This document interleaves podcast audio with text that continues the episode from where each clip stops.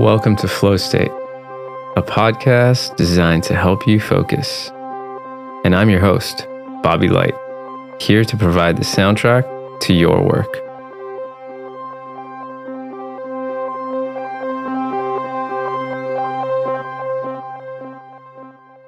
You're listening to the talk only version of Flow State. In this version, I've removed the music so you can re listen to or share a specific topic I've discussed.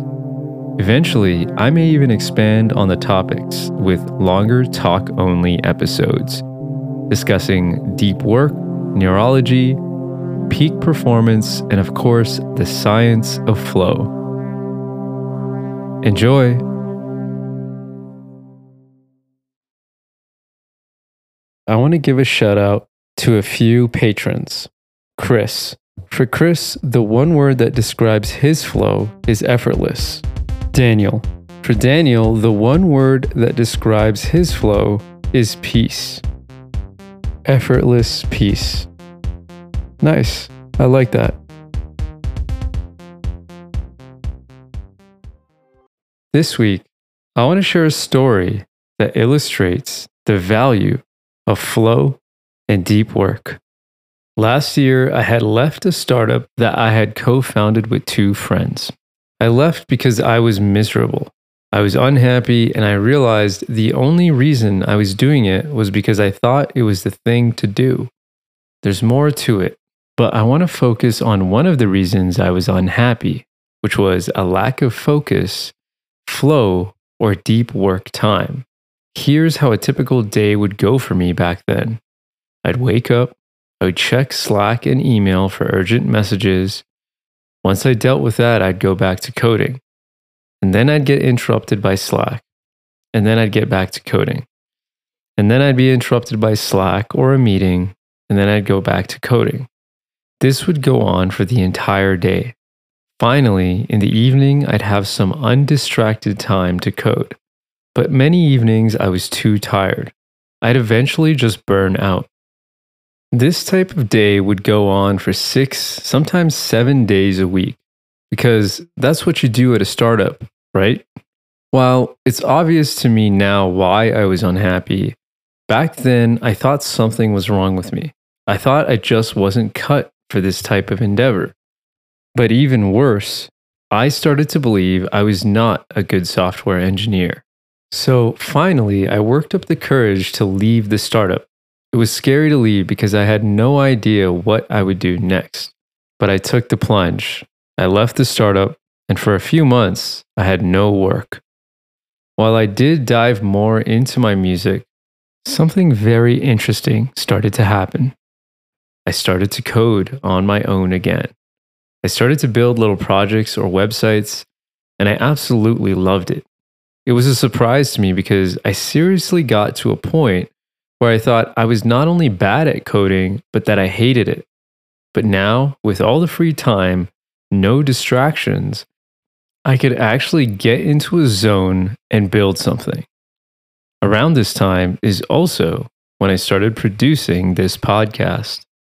All that uninterrupted, deep work time led to one of my most successful creative endeavors but it also made me fall back in love with coding.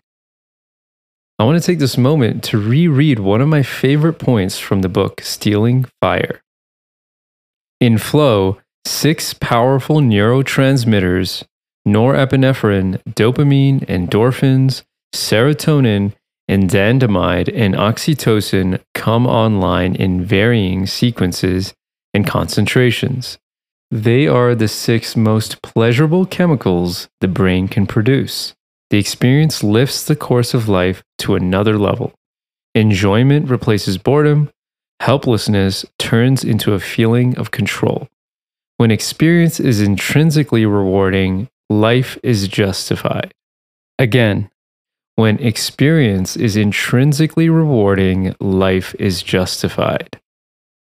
As I reflect on the difference flow and deep work created for my relationship to coding, I realized this.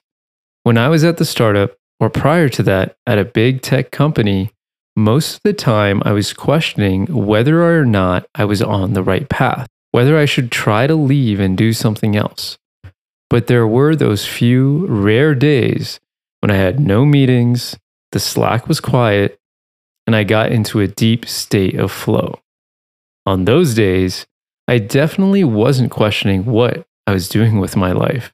And so this leads me to today, where instead of questioning what I'm doing, I focus on how I'm doing it. I focus on creating an environment in which I can experience as much flow as often as possible. Because when I'm in flow, not only is the experience itself rewarding, but I'm also producing my best results. It's literally a win win. Better experience, better outcome.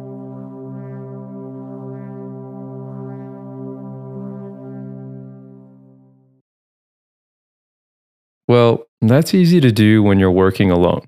How do you maintain deep work when you're working with other people? When you're in a company, you have to collaborate, you have to communicate. While this is true, I believe the way you communicate can contribute to deep work and flow. To be honest, it wasn't really the startup's fault. I mean, I co founded it, so whose fault was it really? I would put the blame on myself because I didn't have the awareness that the way I was working was ineffective, and therefore I didn't create the deep work environment I needed. Today, I'm fortunate to work at a company that cares and teaches us about deep work. The CEO himself has created guidelines on how we communicate. For example, we only meet once a week. We also encourage everyone to respond on Slack only when convenient for them preferably outside of their deep work session. So, what happens when something urgent needs to be discussed? Well, of course, we have that meeting, but the important piece here is that it's considered the exception, not the rule. So, if something comes up that isn't urgent, that's not a blocker, simply take a note of it and bring it up on the next weekly meeting. What this allows is everyone to continue in their deep work session uninterrupted. With this setup, we're essentially prioritizing deep work over all non urgent communication.